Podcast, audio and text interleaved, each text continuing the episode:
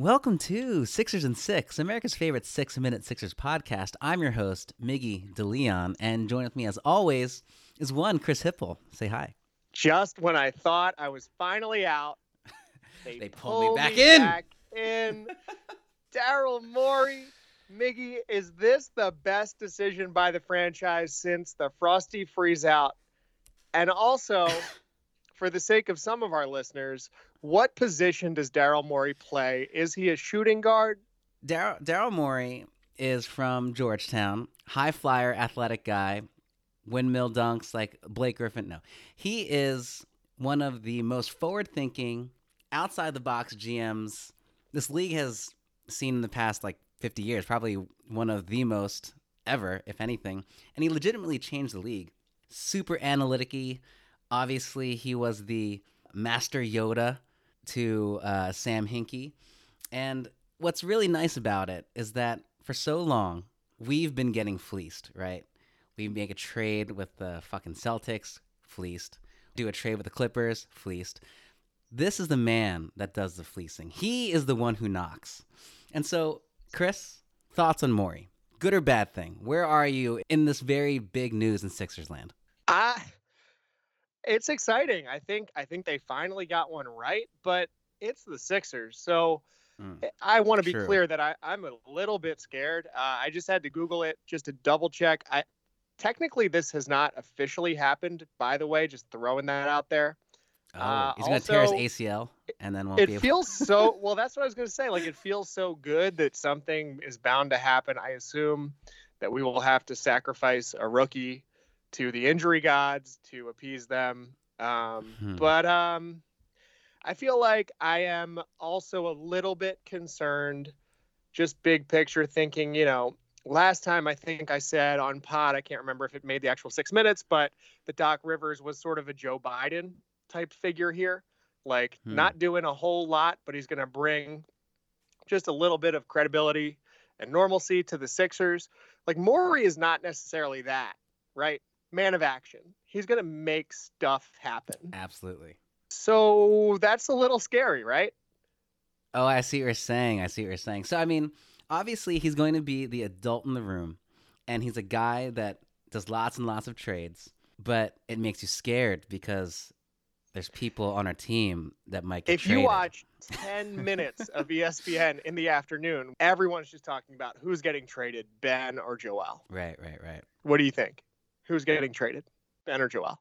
Well, if you listen to if you listen to Jalen Rose, right, we're gonna get Russell Westbrook for some stupid reason. But oh my we, god, we yeah. are we are the preeminent Sixers podcast, and we know the Sixers like the back of our hands, and we are plugged in. And to me, it's pretty obvious that we're not going to trade either of them. I think Daryl Morey and his track record indicates this that he wants stars. He wants really excellent mm-hmm. players. Fit be damned. Like, did Russell Westbrook really fit with James Harden? Like, not really. Uh, mm-hmm. Was Dwight Howard really as elite as uh, everyone thought he was? But like, he still had that pedigree. He traded for him. Not he, to mention he's a big man. Right. Oh, and then obviously Yao Ming, T Mac, like he made that work. And so I don't think either of them get traded.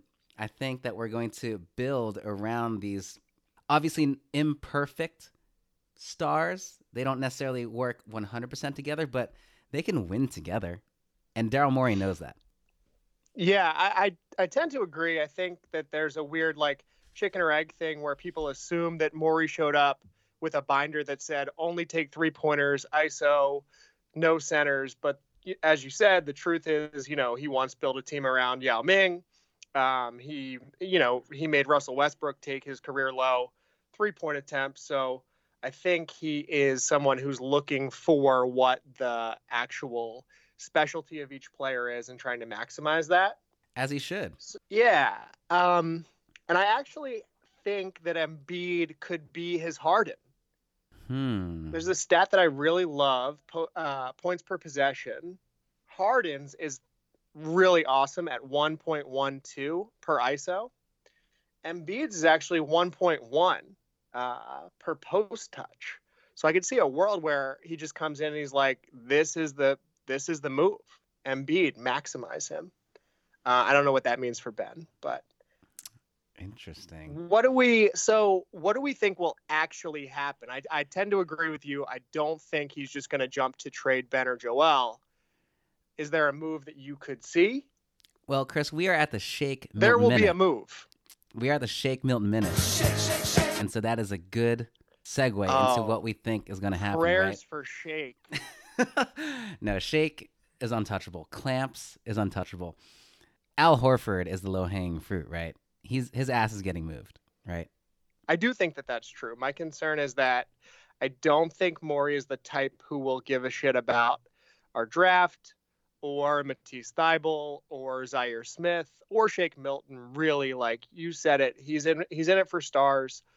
Uh, my fear ultimately is that we are going to trade the 21st pick plus Matisse plus Shake plus Horford for someone who's actually useful. Do you think Hmm. that this increases or decreases the Sixers' chances of signing Nick Stauskas? significantly decreases it? Unfortunately. Wow.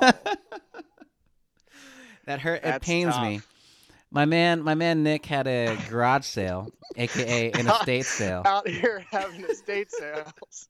this guy will come on our team. Like, there's no reason why Stauskas can't be Joe Harris or whatever that fucking guy's name is in uh, Washington. Uh, I forget his name. Bertans. Yeah, fucking like. There's no reason why Nick can't be that guy. It's just that. There's no reason. There are no basketball reasons. See, I-